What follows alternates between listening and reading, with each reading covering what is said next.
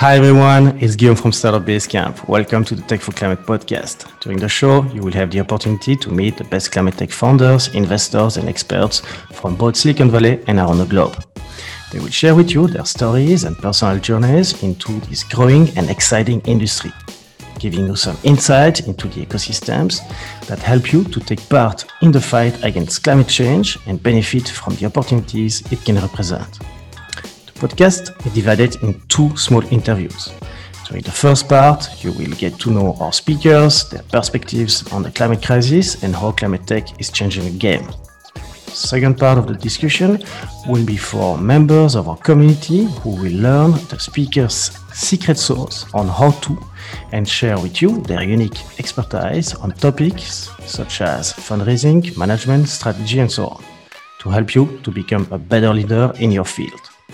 So before we start, I would like to quickly share what we are doing at Startup Basecamp to support climate tech founders in accessing resources and gaining visibility with investors they seek. Our initiatives include a membership-based community platform offering access to a dedicated Slack group with a growing number of founders, experts, and investors from around the world, and a series of exclusive content such as interviews, weekly job listings, events, and our quarterly online pitch night opportunity. But more than a place where you can learn, exchange, and grow, we are building a matchmaking service to facilitate connections between our members and top investors and experts in the field. And soon, alongside with other top investors, we will be launching a small fund to co-invest in the growth and acceleration of our members. Finally, all of this is possible because of your support and donations. We are a small self-funded team, and we want you to be part of this collective movement against climate change. So please share one episode with a friend and subscribe to the channels. As an added bonus, we will plant a tree for each of our subscribers each time we reach 1,000 new fans or donors. Do not hesitate to connect with me via social media or email guillaume@startupbasecamp. Thanks a lot for listening. I hope to get in touch with you soon. And now, let's go for the show.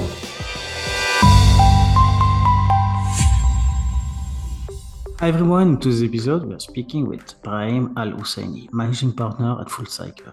Full Cycle is a growth equity fund designed from the bottom up to accelerate deployment of what they consider to be climate critical technologies. By investing in both the companies and their technologies, Brahim ensures that startups go from having a promising technology to being a 800-pound gorilla in their respective vertical. I was tremendously excited to speak to Brahim about his goal to accelerate capital deployment towards climate tech startups and companies, a cause that is close to my heart, and that is our mission at Startup Basecamp. Brahim's career began with a nutraceutical company run out of his dorm room. After a few more startups, he became a tech VC, but it was only after seeing the slow degradation of the natural environment every year back home in the Middle East that he decided to learn everything he could about climate change and dedicate his life and investments towards mitigating it. In this episode, Brahim gives a unique perspective of the VC landscape and why the current VC funding model does not work for the climate crisis. He lays out his argument while also giving a thorough look at investment numbers in the climate tech landscape, who the leading countries are in terms of technological innovation, where the investment gaps are in climate tech funding, and what is he doing to fix that. In the second part of the show, Brahim gives us a look at the criteria he uses to base his investment decisions and how founders should pitch him. He then covers what books recommend and how they help him achieve a work-life balance. Brahim, welcome to the show. Hi Brahim, welcome to the Tech for Climate podcast. I'm super happy to have you here with us today, and especially because I believe we share this common goal, which is to accelerate capital deployment towards those climate tech companies. So I'm looking forward to this great opportunity to hear your story and get up to speed on what you guys are doing to support climate tech companies with Full Cycle. So welcome to the show. Thanks, Guillermo. It's good to be here. I appreciate it.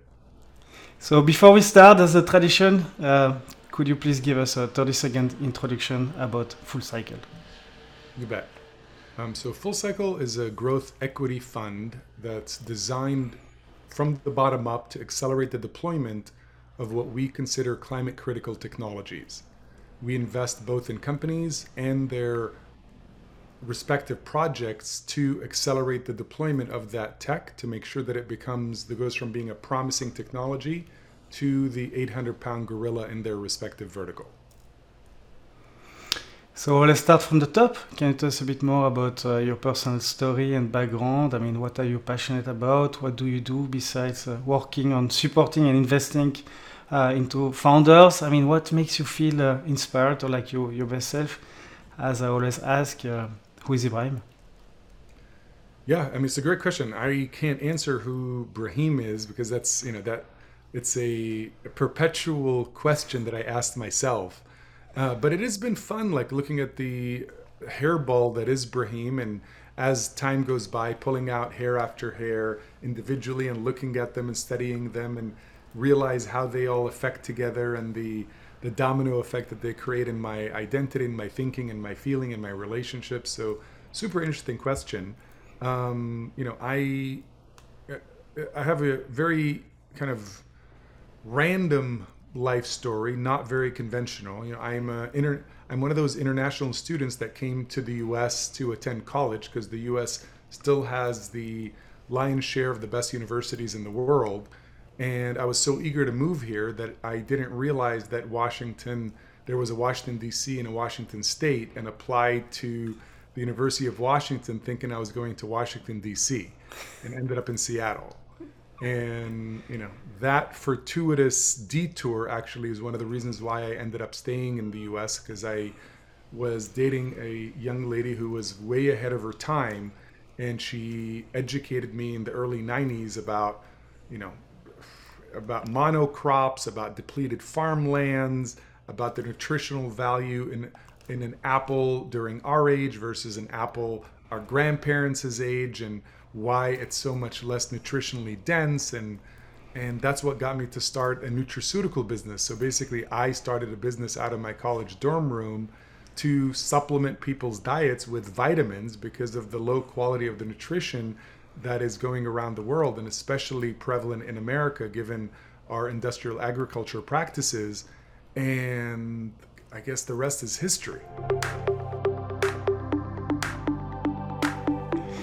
It sounds like, you know, starting a business out of a dorm room, it's like kind of like sometimes the American dream. And it sounds that, you know, having this also this focus on the environment, the nutrition, and how to fix already this kind of problem must have been like very, you know, educative for you, and you probably learned a lot. So maybe you can tell us about this, you know, those different work and life experience that you had before launching the fund and launching Full Cycle. I mean, what did you learn during that journey that in a way give you an edge to start a firm? Maybe if you have one or two, you know, nuggets of experience that you realize that really like you learn a ton during that experience.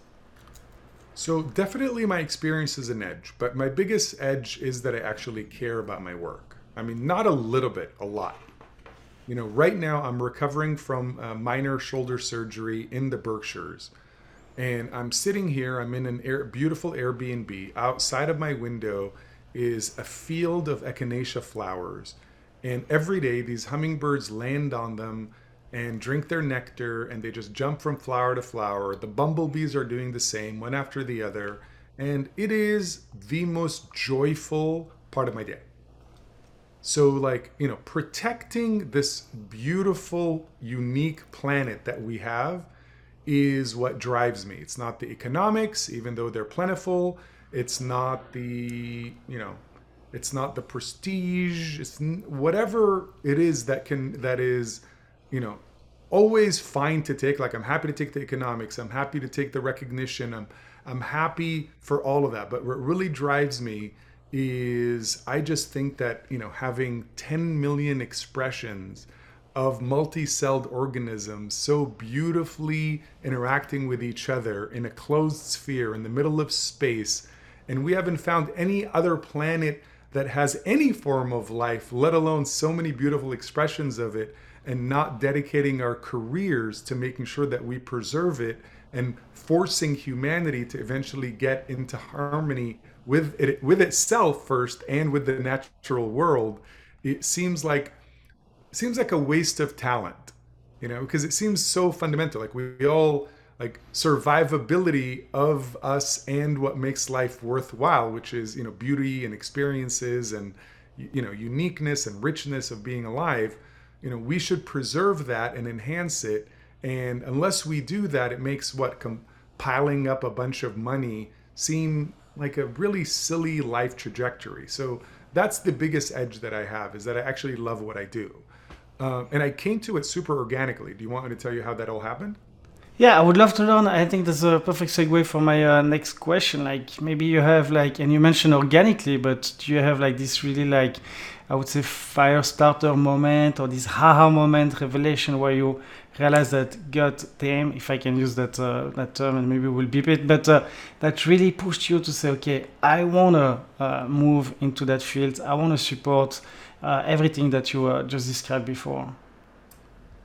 So the answer is yes. When I built and sold my vitamin business, I took a year off and then built and sold another technology business, and then built and didn't sell another technology business. It got kind of trapped in the dot-com crash of 2001.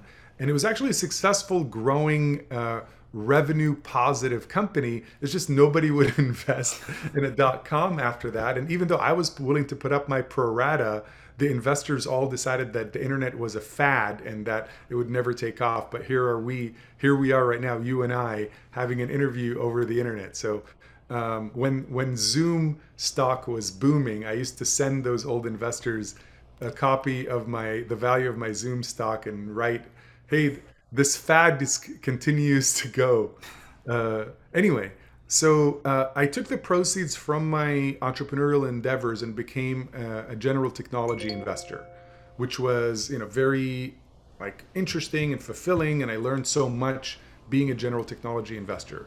And, you know, I'm from the Middle East. My family owns a home on the Red Sea. And every year I'd go back and visit them. So between 1991 and 2001, I'd go visit my folks and scuba dive in the same spot that I grew up scuba diving in. And I noticed year after year, every time I'd go, there would be material degradation in the quality of the marine life in the same spot. And my vivid memories of this endless, lush, vibrant marine ecosystem completely gave way to a barren, dead, full of plastic, even plastic tires, you know, rubber tires, landscape. So I remember that day is that aha moment, you know, just walking out of the water with my tank on my back and my BCD jacket on, all feeling heavy, just like my heart, and thinking to myself, like, what's the point of me continuing to accumulate wealth on a planet that's ultimately dying? Because what's happening underneath the surface of the oceans and seas was eventually going to make its way into our day-to-day environment, because there is nothing that affects one part of the biosphere that doesn't affect every other part of the biosphere. You know, it's just a matter of time. So I went home. I was completely befuddled and confused, and in the year between July and December of 2001, I turned my home into Climate University. Any professor in any field or adjacent field to climate, to biospheric sciences that was willing to educate me on what was going on, I was happy to pay to do so. So at the end of that education, I was obviously horrified, but also felt like, okay, it's going to get worse before it gets better. And it's only going to get better if people like me and like you galvanize towards transitioning humanity from this high carbon economy to a low carbon future. And that's going to take a massive technological shift and a massive investment, to transition. So I wasn't a government. I wasn't an NGO. My tools were entrepreneurism and investment capacity and investment experience. So I started my first fund. It was a venture fund. And the idea was to seed some of these companies and help them grow, seed A, B, etc. And, commercially very successful. Some of those companies graduated to become, bigger players. But I realized that the issue with the venture capital model for climate change is that it's too late for that model. I mean, it's kind of counterintuitive because, America is is known for venture capital, but there's a very big difference between building a software and compared to building these super high CapEx infrastructure technologies, first commercializing them, and then one by one building them out across the planet.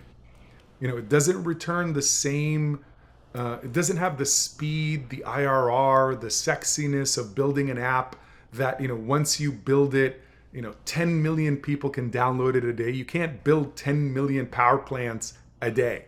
It doesn't work that way. So, so the analogy that I give around venture vis-a-vis climate is if the fire is already in your backyard, you don't go invent firefighting technology. It's too late. At that point, you accelerate the rollout of existing technology, which in fire's perspective is fire hoses, buckets, the what is that thing called that sprays that mist, fire, whatever, you get the point. There's existing technology that's proven to put out fires. Our job is to spread that out around the world. So so I started a new fund called Full Cycle Climate Partners, and it does two things. It prioritizes where money needs to go in the short term, which is very important because that very few companies are doing that, which I'm very surprised about, because global warming is a specific problem and it has to be addressed in a specific way. It's not like building another dating app. It's not like building a pop brownie delivery drone service. It's not like connecting your fridge to your toaster to your dog collar. All of those, whether you build them this year or next year or the year after, are not going to have a material effect on the quality of humanity. But warming is an actually exponential cycle. So if we have a particularly hot summer, which we are right now, that means that glaciers recede further, snow, ice, sea ice melts more. So that means more of the sun's radiation gets penetrated into landmass, and it creates a warmer summer next year, and a warmer summer the year after, because there's less reflective material, whether it's a glacier or sea ice, sending that radiation back into space. So we have to prioritize where money goes in the first quarter of the 21st century, and the second, and the third, and the fourth. We can't do a shotgun approach. That's happening all over the industry, which I don't understand.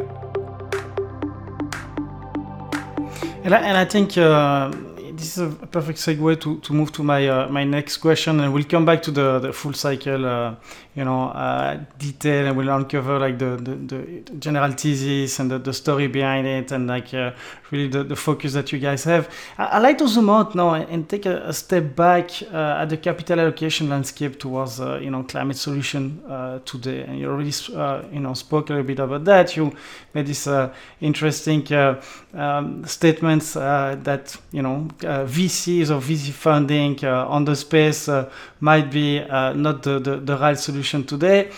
I think there's debates around that. I think nothing is like white or black. I think there's a lot of gray area there. But anyway, this is not the point. So let's start by the fundamentals that makes the climate and clean tech markets more relevant than ever today. Or maybe are we in a bubble type of market, like the first green tech bubble that burst almost a decade ago, and then maybe you can tell us a bit more about after those fundamentals, how much capital is currently deployed and who are the main capital allocators? All good questions. Let me read some statistics to you. So right now, proven low carbon technologies exist across all sectors and asset classes, which is great. We're in that moment. And harnessing those technologies in the transition to a low carbon economy turns out to be a $42 trillion investment opportunity. So massive. Investments in real asset infrastructure is a critical component. And there was a McKinsey analysis that estimated that achieving net zero emissions by 2050 is going to require $9.2 trillion annually in physical assets alone. And we're spending about 3.5 right now. So it doesn't matter what the OECD numbers are as far as I'm concerned, because global warming doesn't know borders or OECD numbers or not. So, let me see. The markets are beginning to respond to the opportunity. So climate investments boomed right now to a total of $87.5 billion. So that's about 14 cents of every venture dollar went into climate up to the first half of 2021. I know that number has decreased since. Unfortunately, I think right now, January, there was 101 deals that were an all-time high, but that figure is now by June is down substantially. In total, there's 409 deals closed in the first half of 2022, and that's down about 33% from the 2021 highs, where there were 612 deals, which is down from 3% from 2020's 421 deals. So, is it high? Is it low? It's cycling with the market. And I think when Larry Fink says the next 1,000 unicorns are going to be in climate tech, I think he's absolutely right. And I think that, money's looking for, there's a lot of money still sloshing around and it's looking for a place to go. And it's very trendy, this is hot right now, everybody piles into it, that's hot right now. And so climate tech was very hot last year, now it's becoming lukewarm. It's going to be hot again every time. The reality that this is not a nice to have, it's a need to have. So it's like there is no going around this. Like there is no waiting around till the market does this, till the market does there, because every time there's a climate calamity, the ripples of it affect every asset class that anybody holds and affects financial markets themselves, because the economy is based on a stable climate. Civilization actually only existed because in the last 12,000 years, we've lived in a stable climate era called the Holocene Age. And that's what allows us to congregate in cities and start to build, means of exchange, and that's what results in economies, et cetera, et cetera. So that is now disrupted. It's just the beginnings of it. So people haven't really extrapolated the extent of what it means not to invest in transitioning to a low carbon economy to their portfolio. What does that actually mean to the rest of their portfolio? So it is like this idea of it being cyclical and trendy will give way soon enough to the necessity of having to do it. Do you have any insight on which sector of the this green climate sustainable economy captured the most capital today? I mean, does the current I would say distribution makes sense regarding the need to reduce effectively and rapidly CO2's or greenhouse gas emission? And maybe what are the major constraints that you have identified to really in a way, put the dollar where there's the most impact? It's a need of new policies maybe to be put in place, a lack of I would say capital available versus expected returns. Sometimes people early on were like thinking that giving to the green economy was like being in the non-profit world and give to someone who's not seeking also for a return, or is it maybe a lack of startups or tech available to scale or to commercialize? So I'll give you the data first, and then I'll tell you how we're prioritizing where money goes. So energy and transportation is where most of the money went in 2021 and before. So 81% of total emissions reduction by 2025 is received 25% of the investment dollars. So basically, 81% went to 25% of where the emissions went. A salient example is light-duty battery EVs, which represent 3% of total emissions reduction potential, but received over 60% of total investment. In 2022, a lot of the money went out of EVs, all kinds of EVs, and into carbon capture technology and a bunch of other sectors that I don't have the data on right now. And again, to me, that is an example of trends, not on priorities. As you know, we've all read all the headlines of Climeworks' plant being built in Iceland. But for per dollar invested, the result of the amount of carbon that they're going to be removing from the atmosphere is the equivalent of something like getting rid of 730 cars off the road.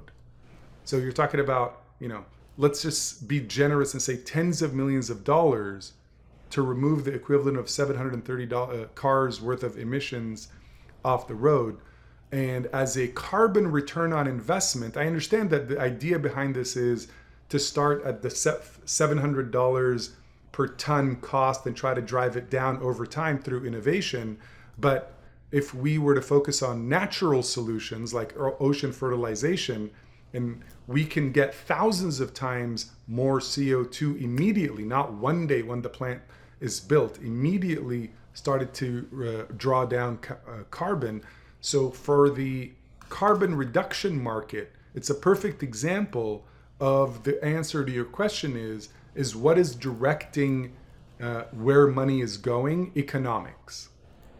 That's the answer. It's not climate, it's economics.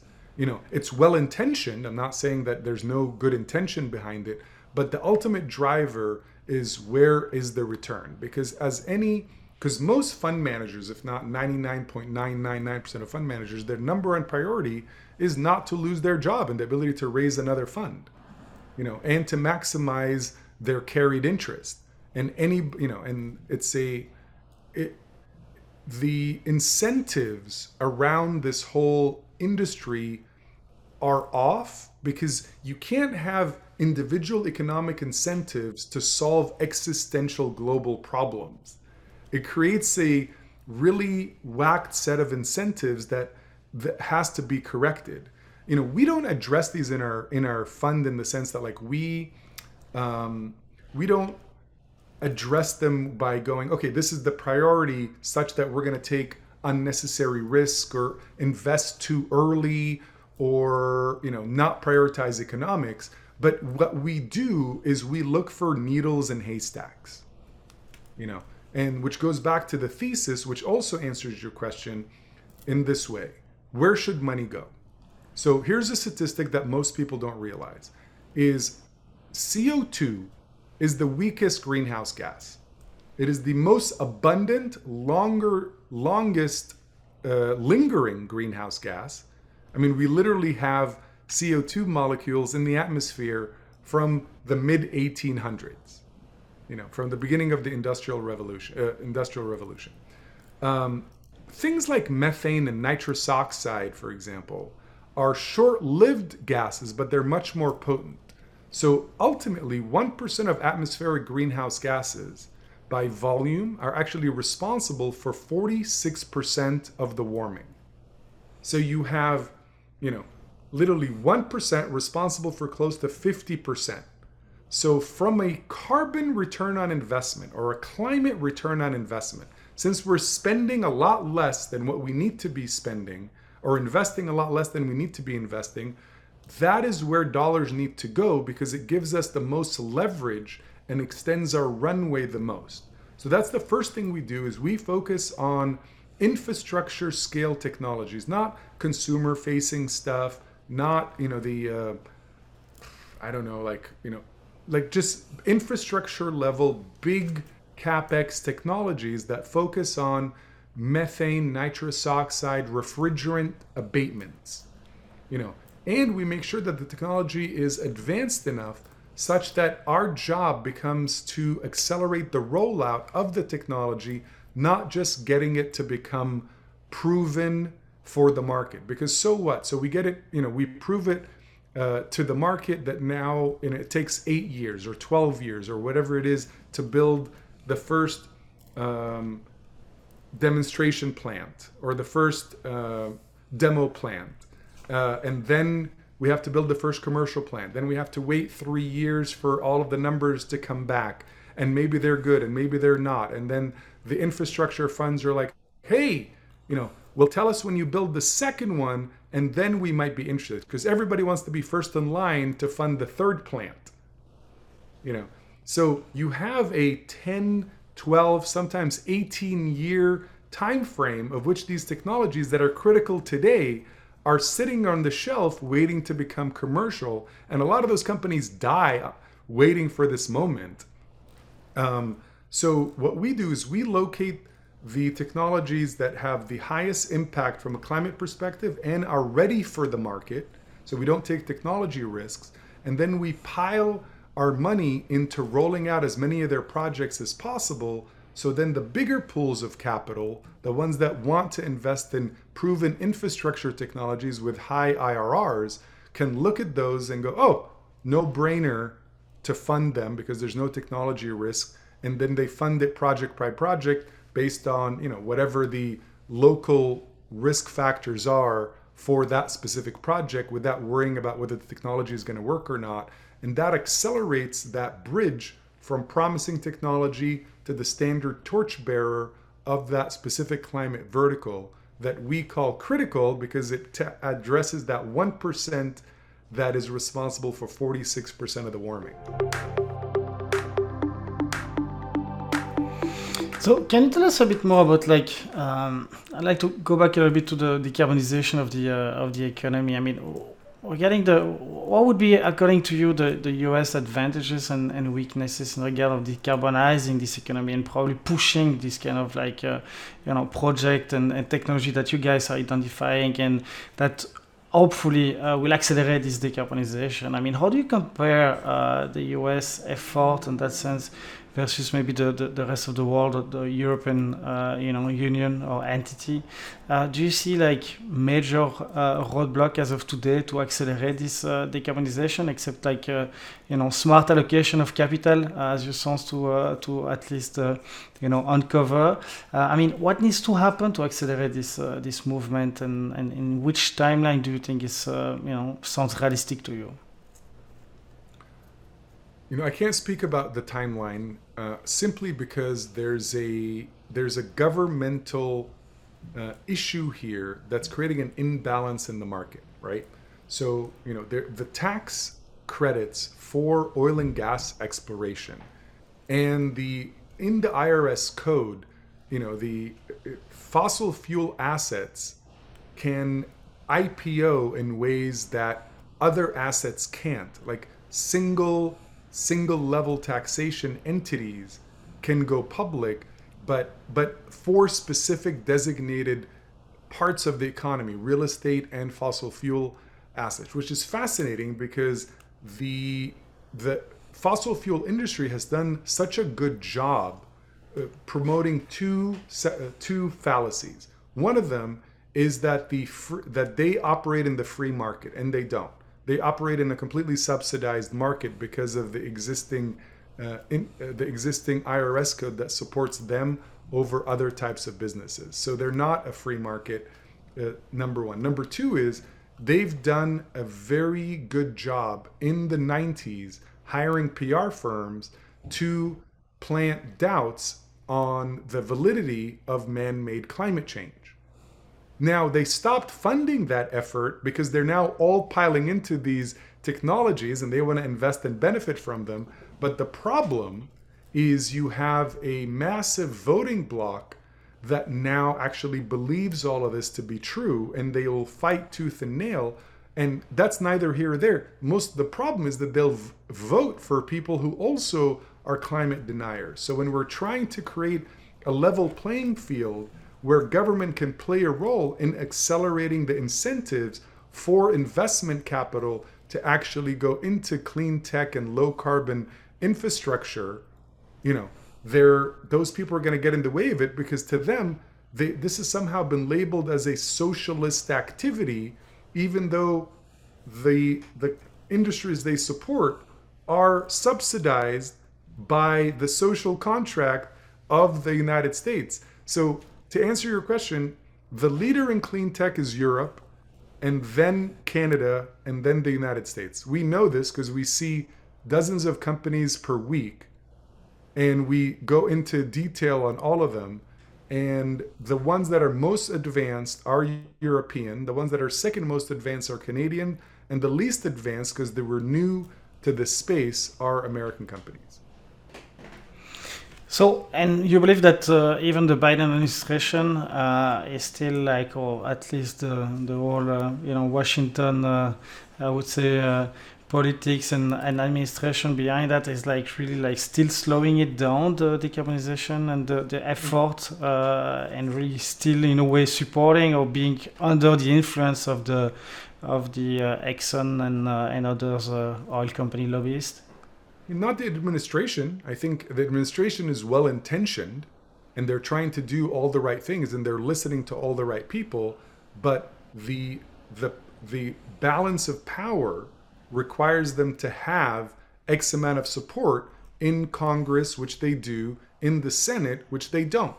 You know, thanks to Joe Manchin, the man can stop any sort of advancement of clean energy because his funders and his states all come from the coal industry. He himself is an investor in the most polluting energy producing industry out there. And it is like, again, we have individuals, literally individuals, just like the gatekeepers of the big pools of capital.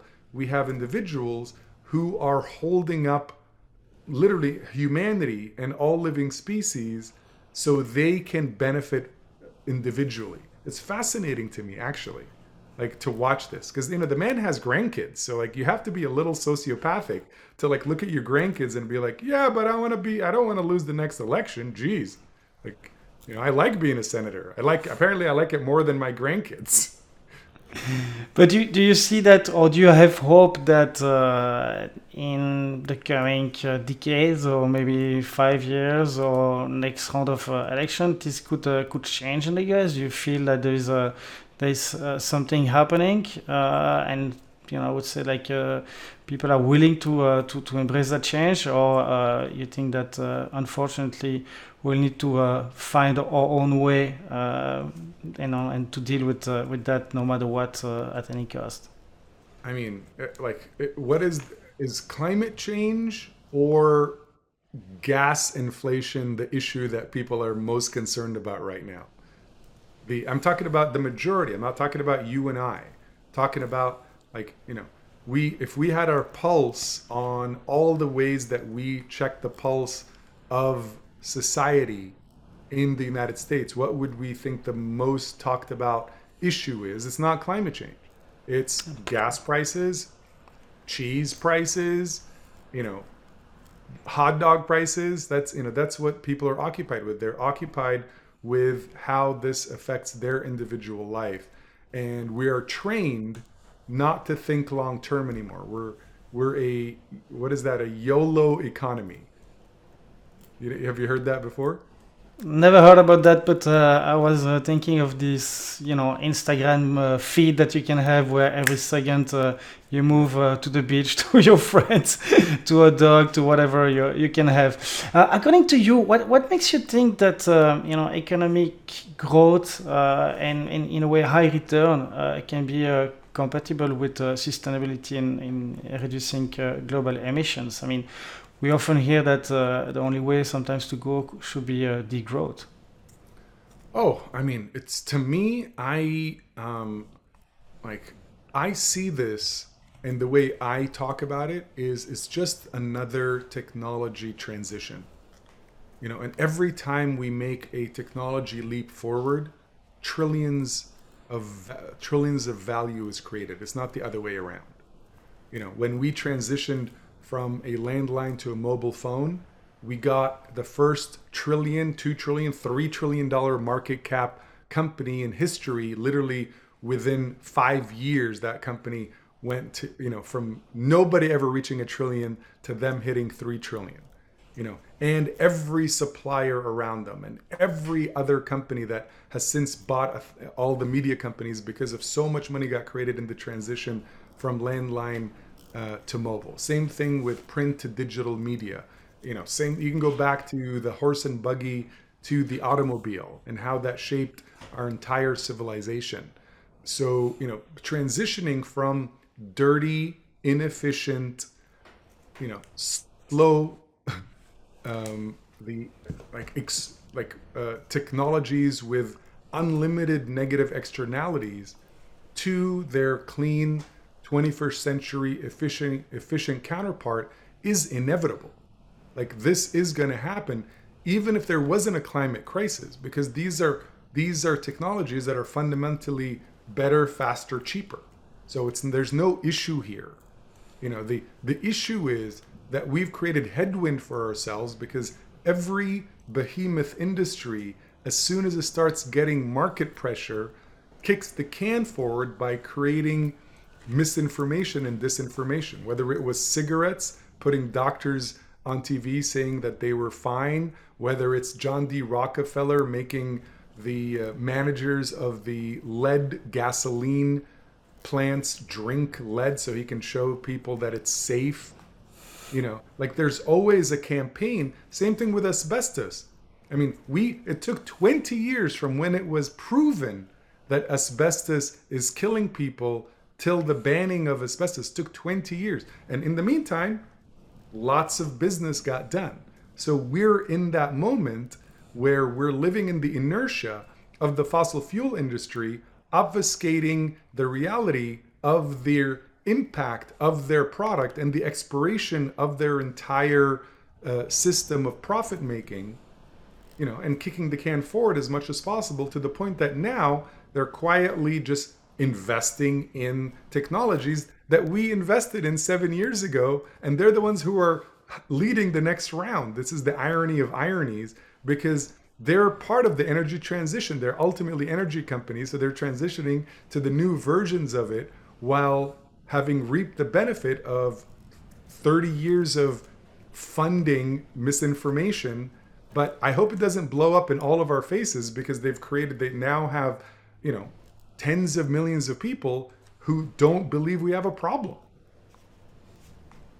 So with the goal in mind to keep this 1.5 degrees Celsius overall temperature increase by 2050, and unfortunately I think we're going to be a little bit above that. What is, according to you, the proportion of tech versus nature-based solution that needs to be implemented, and why do you believe pushing maybe both type of solution is important or not? Oh, well, so there are every time there's a natural-based solution, we should focus on that, because we have a finite amount of investable dollars, and that produces much quicker, much bigger carbon returns on investment, thousands of times actually, and start producing those results immediately. Like if you fertilize the oceans, the blooms of plankton that result from it happen almost instantaneously.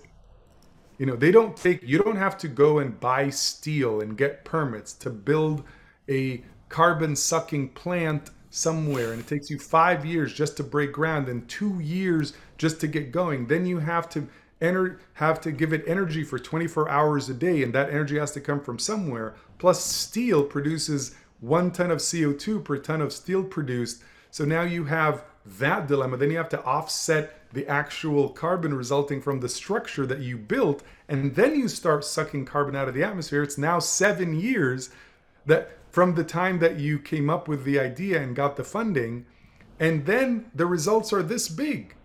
So like I'm an investor, love all the story of how we're going to change the world by building 1 million carbon sucking, economically viable machines, and that's what everybody wants, and that's what Stripe wants and Microsoft wants. It's because it's a simple story and you can quantify it, not because it's the right thing. We have a plethora of moments in history where we made a choice, and the choice was basically around what seemed like the right thing to do, not necessarily what the right thing was. I mean, like I can tell you, I'm a student of history. I can tell you 1,000 of examples of that. So you definitely not believe on the fairy tale silver bullet of those Climeworks of this world, but I think I'd like to get your last opinion on this to close this section regarding the recent controversy around like ESG labeled funds. I mean, which often have these those dirty assets in their portfolio. I mean, what's your take on those funds that claim to be sustainable and try to use those ESG sustainable labels or as greenwashing tools sometimes? I mean, are they hurting your industry? What should we put in place in a way to avoid and clear this up? I would say. I mean, so I'm glad ESG exists. I'm glad there is a label that you have to do something to earn, okay? Because that what that does is allows a separate pool of capital to invest in your company. Now, is it completely a scam? No. Is it mean, oh my God, a company that has high ESG metrics mean that they're a good guy? No, it just means mostly that they're less of a bad guy. It's like the if in that burning house, that company without ESG standards was sitting with a blowtorch, flamethrower doing this, and then they had to make adjustments, and now they're just sitting with a blowtorch. Both are not helpful in a burning building, but one is less bad than the other. So what do you think should be then put in place? Because sometimes it like put a lot of discredit into the more sustainable and like funds that really try to have a greener or cleaner portfolio and take care of the assets and the investments that they do. So what should be put in place to kind of like curate and avoid those bad guys with the torch inside of the building? So, thankfully, there's something like $38 trillion that is being transferred. I'm so sorry about this. No worries. Go away. Gosh, I don't even know how to tell him to go away. Hopefully he doesn't call back. And how do I turn this off even? Jesus, who calls on FaceTime audio these days? So, tell me the question again. So the question was like, okay, what's you think? Okay. Yeah. I got your answer. How can we get rid of them? What should be put in place in a way to avoid those bad guys to be in the building while everything is burning? You know what I mean? So I'm I don't know the quote perfectly, but it's a Buckminster Fuller, Buckminster Fuller quote. And it says something like, you know, don't fight the system, just build the parallel system or something that's better. And eventually it'll make the other system obsolete. So there's $38 trillion of wealth that's being transferred to the next generation and, you know, to spouses over the next 20 years. Great. So a lot of those young people grew up in the information age. They're not climate deniers. They're not, you know, they know the mess that their parents and grandparents created, and they want their money to be aligned with their values. They don't want to invest in Exxon and Chevron and Facebook and all these problematic companies. You know, they want to invest in real things. So there's going to be so many ETFs, so many funds that have their own metrics, that only create much higher metrics than just the stamp of ESG. You know, I don't maybe you can educate me. The European Union is already doing that. It's something like, what is it, Anyway, they have a new system that is much more stringent than just the ESG label. And there's going to be so many pooled ETFs that are going to focus on the right types of companies. And these young people will want to hold that in their portfolio and not just these, you know, like random companies. Because it's so confusing when they look at some of these ESG funds and they're like, wait a second, what is Caterpillar doing in there? What is Ford doing in there? Now, these companies are doing great things, you know, but they're still not doing good things. They're just doing less bad things, which is better than the companies that are doing all bad things for sure. But we're just past that point. You know, that point we should have been doing in the 80s. You know, we should have been doing less bad in the 80s, and by now have been doing strictly prioritized strategic good, except now we're still labeling less bad as good. We need to hurry up. So let's go into the specific of the Full Cycle fund. I mean, can you tell us a bit more about the story behind it, the genesis of it? Like, I mean, what's the initial gap that you guys saw, and that led to the thesis of Full Cycle that you already started to explain? And maybe you can tell us a little bit more after, like, what do you offer to founders and companies that you invest in? I mean, what are the challenges are specific to them that you guys try to bridge this gap and really help them, and they, you know, in a way should come and work with you guys? So we have a very founder-friendly proposition, because not only do we invest in the equity of the company, we also invest in their project. And that's one of the biggest ways we can support these technologies and these founders. From a technology standpoint, like I said earlier, the biggest issue in the industry is who's going to fund the first commercial plant.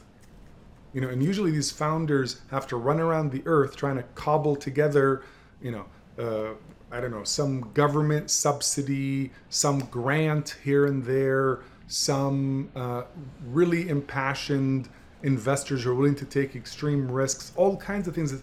There's companies that have taken 19 years to fund their first commercial plant, because of that gap in the market. Who's going to fund the first commercial plant? Like I said earlier, the joke is everybody wants to be first in line to fund the third project.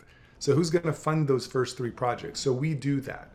And the reason why we do that and how we offset the risk for our LPs is we get an exclusive to fund dozens more projects at pre-negotiated economics. So the risk we take on the first ones gets washed out in the future ones without having to get pressure from cost of money when other people want to pile in. Our economics are already pre-negotiated. So we invest in the equity of the company, we go deep, we sit on the board, we pick projects together, and then we invest in those projects, and we want to make sure that they're commercial projects, not low return low IRR projects, no, fair market value returns. And then we have this mix of project equity financing and corporate equity ownership. And that's kind of our secret sauce, or not so secret sauce, that allows us to accelerate the deployment of climate critical technologies and help founders solve this biggest gap in their business, which is very helpful to them because they also don't suffer as much dilution, because part of that mix that they cobble together is also selling a lot of corporate equity to try to fund that first commercial plant. And sometimes it doesn't work because the plant costs $100 million, but the company's valuation is $80 million. And, you know, it's like, let's say they sell 25 million of equity. Well, that's their dilution to add to the mix that they need to make that plant viable and running. And we take all of that off the table for them. So we're a very deep strategic partner that's also value aligned. We're not like Johnny or Janet come lately to the space. We've been doing this before any of the nomenclature was even invented. Like, we, you know, I've been in this space since 2001. So how do you source those, you know, incredible founders and team that you guys fund? I mean, like, how do you identify it, that in a way they reach the market readiness stage? What are the criteria and maybe the framework that you guys use or defined? And can you give us maybe like one example of a previous investment that you guys did to illustrate all of that? Sure. So the InPipe is a good example. So, you know, InPipe came to us from one of our investors, and we looked at it back when it was early and we passed, and then they built their first commercial plant, and then they came to us again and we invested years later. And what these guys do is they do something super fascinating. They put, you know, most people don't realize that 61% of the energy budget of any municipality is the cost of pushing water around, because they have to put enough pressure on the water to reach the furthest regions of their municipality. So if you live close to the water treatment plant, the pressure is very high. So that's why they have to put pressure reduction valves there to minimize that pressure, and all of that wasted kinetic energy is wasted as heat.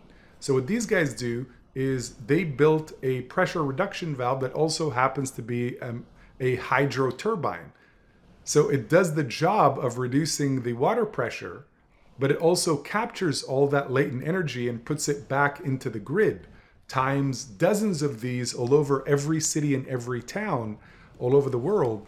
And when you add that all together, you're literally talking about a systemic reduction in wasted energy that results in about 6% on a global scale less energy use for something that produces a low double digit and low 20s double digit IRR, and is a systemic, relatively easy solution to integrate compared to the building by building efficiency play where every building has to get new glass and new HVAC, and maybe people want, you know, air conditioning or a heat pump, and maybe they don't. That's a very slow process, times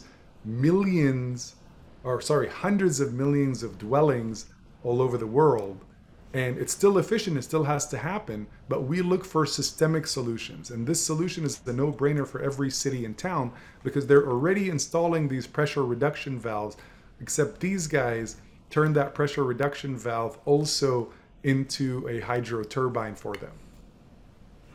So going back to that, you know, and can you tell us a bit more like this, like how do you define that them or others, I would say like companies that, you know, pitch you guys are in a way market ready? What is the different like key data points or like specification that makes you think like, okay, this company is not just about the idea and this prototype, but really if we push on the accelerator and give them the cash, they will have this, they are ready to grow and conquer at least one part of the market. Like, I mean, how do you identify that? Because I feel it sometimes could be very challenging, and, you know, how do you know that in a way the market will adopt that technology, or is really already proven?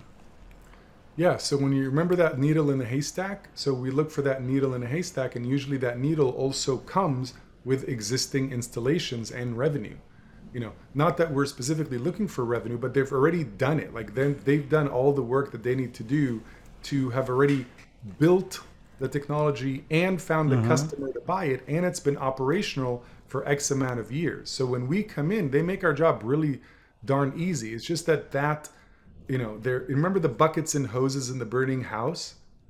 You know, they've already proven that a bucket is a very effective technology, and so is a fire hose. It's just that they've come during a time where, you know, they've built something that was not trendy. So they've been sitting waiting for companies like funds like Full Cycle to take their technology and roll it out, because you're wondering, like, why this is not ubiquitous yet? Because all the money was going to apps on your iPhone, because every smart person in the world was trying to figure out how to get you to buy more shit you don't need. Like, and now that's no longer sexy. Now that's considered a bad thing. So now people are like, oh my God, I'm now going to quit my marketing, you know, technology job, and I'm going to invent clean tech. Well, great. Well, a lot of people have already invented fantastic things, and they've been sitting waiting for the right pool of capital to come and roll them out globally. And, you know, I just lament the fact that, you know, even if it was clear to us, it was not clear enough to enough investors and family offices and high net worth individuals and institutions that would invest, that they took so long to fund us, and we were later than I would like to fund them. But hey, we're now, you know, have deployed into 5 different companies, and we're already breaking ground on 2 projects for 2 of those companies. So our thesis is working. It's not a blind pool, it's not a theory. And all of those companies, 3 of them are about to get marked up substantially. So from a commercial standpoint, our fund is doing fantastic. You know, if you look at it without any ideological alignment, if somebody doesn't even care about climate change, just commercially, they can salivate on our returns and participate. And we're not here to, you know, like, you know, stand on a soapbox. We're just here to redirect capital where we think we need to in a risk-adjusted manner. So for, you know, for our sake, to make sure that Joe Manchin's grandkids actually have a future, you know, and make sure that our LPs and our GPs and all our partners benefit from, and everybody benefit from, a world that's in harmony with itself and with the natural world, which we're far from today. So which sector are the most promising for you today in terms of, like, what I called impact cash return, or ICR? This means, like, building impactful company while creating highly profitable business, and I think that's what you guys are really looking for. Do you see any underdog or subsectors, areas that you're really excited about and that other investors are maybe not looking at or, like, underlooking at it? Tell us my favorite, my dream. Okay, you want to hear what my dream is? Love to. Yeah. My dream is for someone to grow macro algae at economics that allow them to be a substitute for animal feed. Because if you think about what happens then, is if you can feed cows seaweed, and you can grow massive forests of seaweed. First of all, they start cleaning the oceans. Second of all, they give marine habitat thousands of hectares of space to thrive in. Then all the billions of acres that we dedicate to farming food to feed our cows and pigs, that all gets moved to the ocean, allows that to get rewilded and become habitat again for the natural world, and become, you know, a way to draw down carbon as trees grow in it and all kinds of grasses grow in it, and creates a healthier cow to begin with, because I don't believe people are all going to become vegan. So you have this virtuous cycle where you have the economics from the macroalgae. Some of it comes from, like, selling chemicals to all kinds of industries. The rest goes to animal feed. And, you know, I don't need to repeat myself. And then all the pesticides and herbicides and rodenticides and all the crap we spray on the land that ends up polluting all our waterways and our oceans, all of that goes out of the equation. And you get this fantastic virtuous cycle, because you can grow this stuff you know, without having to, you know, put a zillion and one chemicals. You just have to create the right lattice structure and whatever, you know, robotics you need to minimize the cost of harvesting and planting, and then find a way to dry it and transport it at economics that work. That would be a dream come true.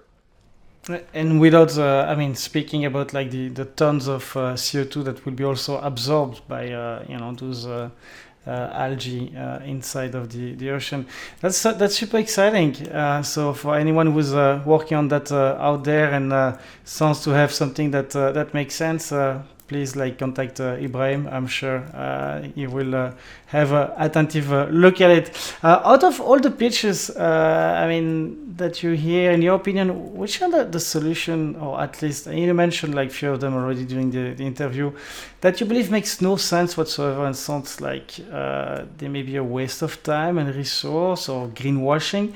Would you have like maybe one example without naming any companies? We don't like to shame here on the show, but No, I mean, listen, I don't think anybody has.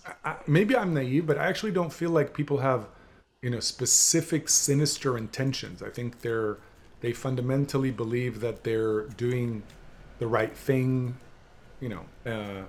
And I can't think of a better example of, to me, wasted capital other than these direct air capture companies that are popping up all over the place. I have no issue at all with, you know, like having a technology that is able to take, you know, all the emissions from industry and turning it into something valuable. I have no issue with that whatsoever.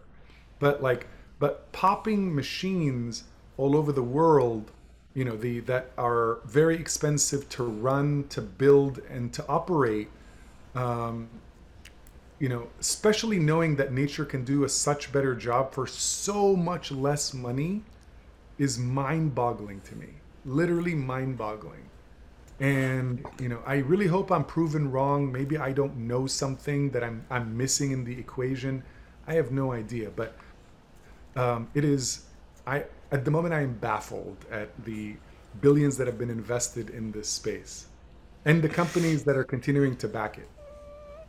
So how do you measure impact? I saw that you use this CROI, or carbon return on investment, as a specific criteria to that drive your investment decision. I mean, can you tell us more about like that process, that frameworks? Like, do you rely on scientists and experts to validate that, or how does it work? Well, how strict CROI is that? Standard, actually.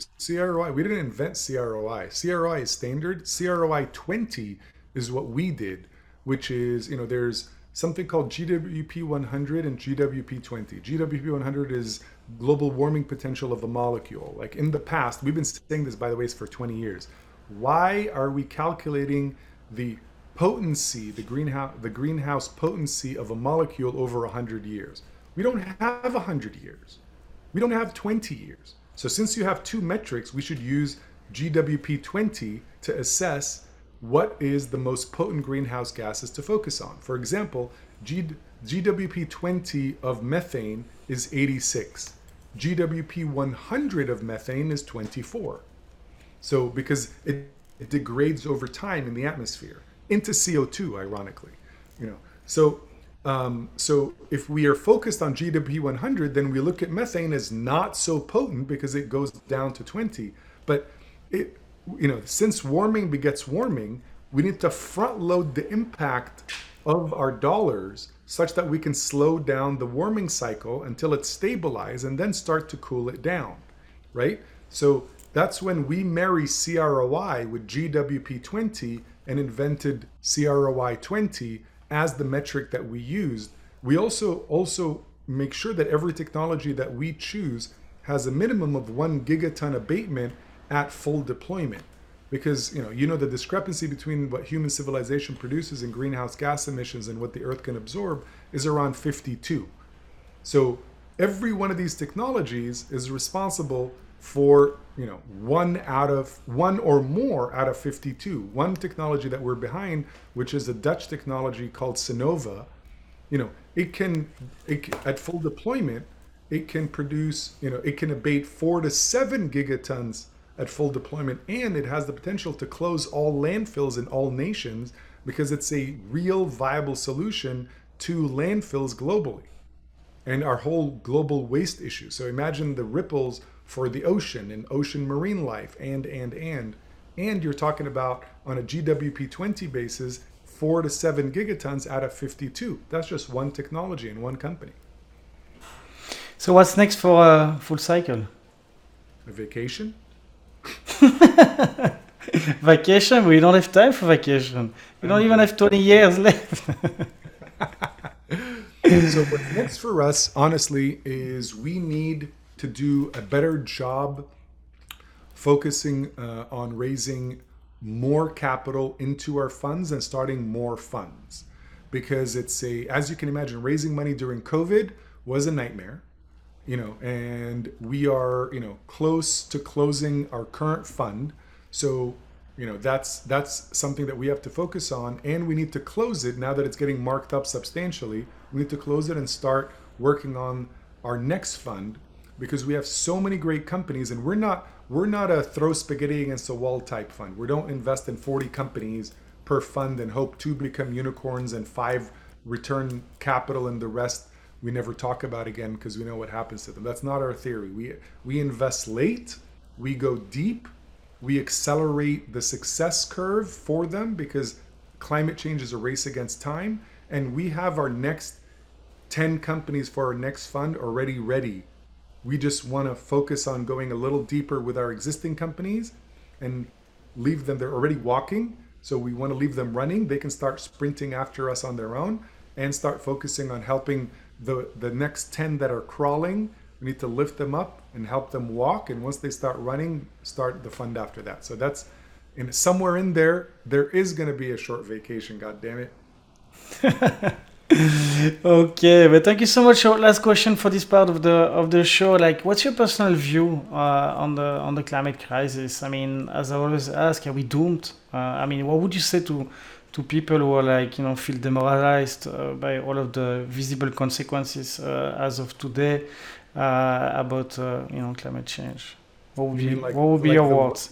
You mean like the Western monarch butterfly being added to the endangered species list, things like that?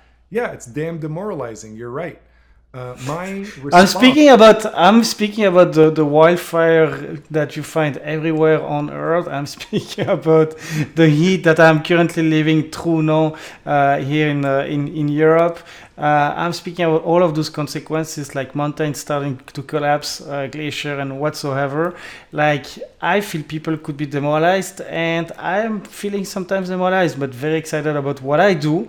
And speaking with people like you makes me give me a lot of hope. But what is your opinion regarding this crisis right now? What would you tell them? So my opinion is your biggest lever. If you're somebody of minimal wealth, your biggest lever is how you vote. So vote responsibly. It doesn't matter if you like the person. You're not going to date them. This is not a popularity contest. Your job is to vote for the most qualified person who cares about the most important issue of our lifetime, which is climate change. And they have facility to do something about it. So that's the number one thing that you can do. And if you're somebody of means, then find the right pools of capital to pull your money into that are going to help transition us to a low carbon economy. And there's plenty pools of capital to do that in.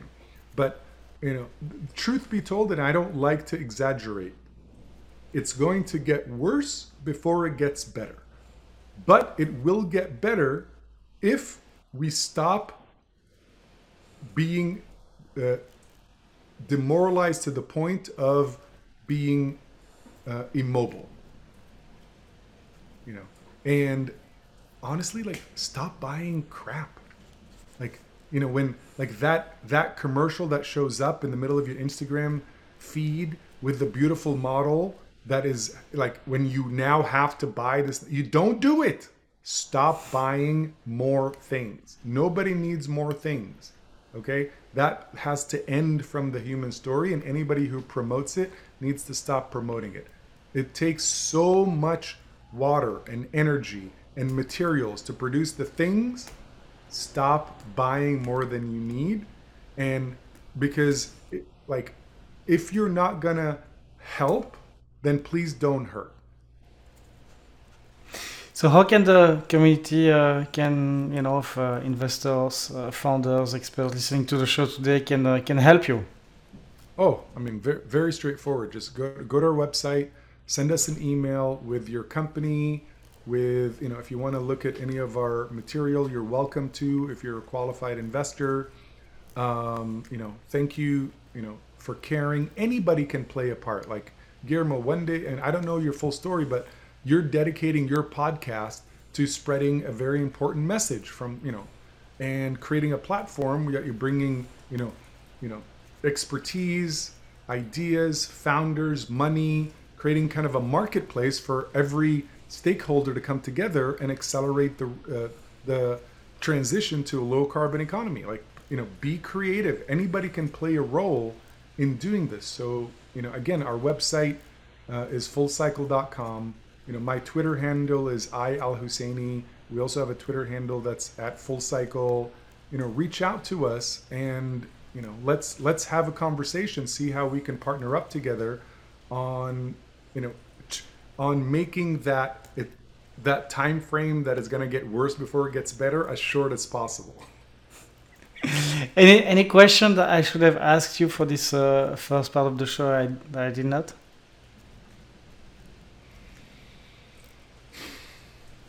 Listen, I love to talk about my experiences with the natural world, and I just want to remind everybody to go out and be in nature and remember what you're protecting. Because if you're landlocked in a city and you haven't gone to a forest, you haven't sat and watched hummingbirds feed on an echinacea flower and really just marveled at creation. Calling it creation is so loaded. At the natural world, then I invite you to do that. Just so you know what's at stake, because, life is a miracle. It is a miracle.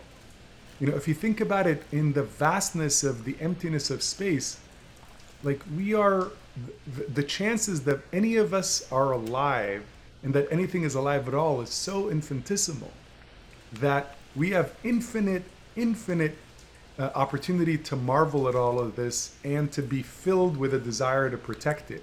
So go be in nature and remember. Thank you so much, Brahim, for your time, incredible insight on the industry, your passion, and I'm so excited to see many brilliant people like you putting so much effort to move the ball towards a better and cleaner world. And I'm very excited to follow up on you guys and look at the companies that you're investing in, and maybe some of them will be part of the show too. So don't hesitate to keep in touch. Thanks, Guillermo. Thank you for having me on your show. I really appreciate it. And again, hats off to you for having a show about climate tech and, shining a spotlight on this field and the importance of it. I really respect that and admire it very much and appreciate it as well. So good luck to you and to all of us. We're going to need it. Thank you so much.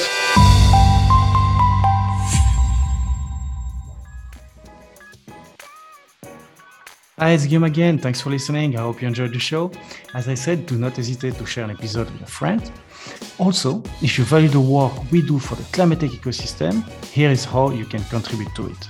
Today, I'm asking for your support and a donation or sponsorship to make the work of our self-funded team more viable. Even a small contribution means a lot to us.